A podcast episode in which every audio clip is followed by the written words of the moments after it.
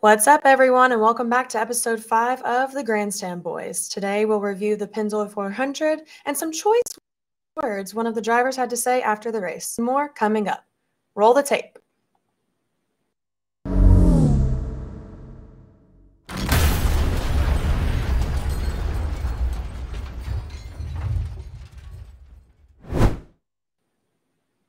What's up, everyone? It's Lake and Bake and B-Rad.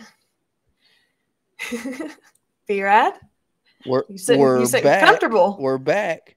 You look nice and comfy I'm sitting comfortable today. You're exactly. That's that's for the people watching at home. People listening on the uh, podcast. I'm just sitting back in the couch, letting you handle the show this time. Yay. we'll see how this goes. So, Pennzoil 400, Viva Las Vegas. Viva Las Vegas.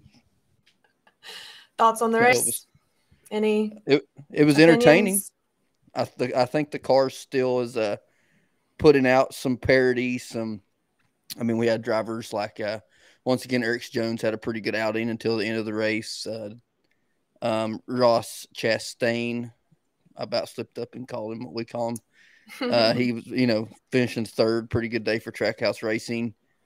Um, all in all, I mean, I thought it was a pretty good race. Law strategy involved. Um, you know, Kyle Busch and his. I seen. I think it was Bob Pockrass on on Twitter was interviewing him. Said his car came from Walmart. Well, if that's cool, I'd like to buy me one too. Um, you know, but he ain't got nothing wrong. But all- all in all, I thought the the race was uh, pretty enjoyable. What did you think? Um, it was okay.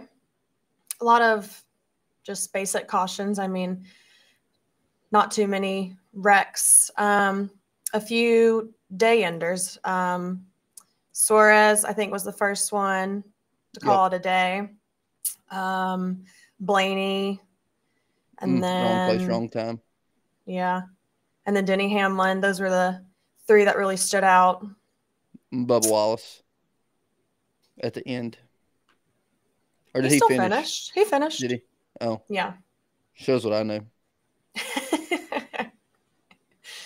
um, we'll start from the beginning. Um, I don't remember the first few cautions, but I do remember uh, caution for Reddick.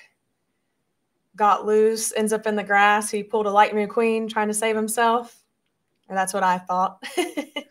Yeah, he did. I mean, I, I noticed. I, I saw some stuff around Twitter thinking that people that NASCAR might have made some changes to the tires because of spin outs.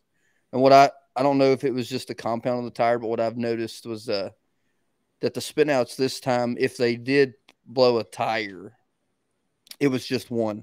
I noticed last week in Chicago, they were not Chicago, excuse me, California, that they were sliding and popping both rear tires, and then it was sitting on the tub or whatever they call it. Um, so I don't know if it was the compound of the tire that made a difference. Today, I know they were the tire fall off was not as great. I didn't think as it was at California. Um, but I, I don't think they made any adjustments other than just the tire compound for this track might have been a little harder. But that wouldn't have mattered if you'd have flattened like flattened both tires. I don't know if they were just weren't sliding as far or what. I don't know, or maybe not. I don't know.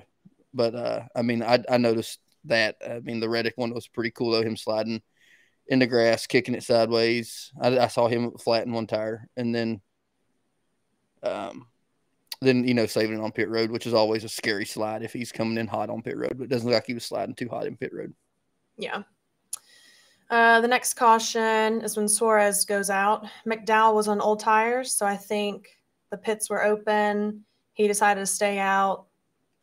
Him and Briscoe had a altercation, and then Suarez got the brunt of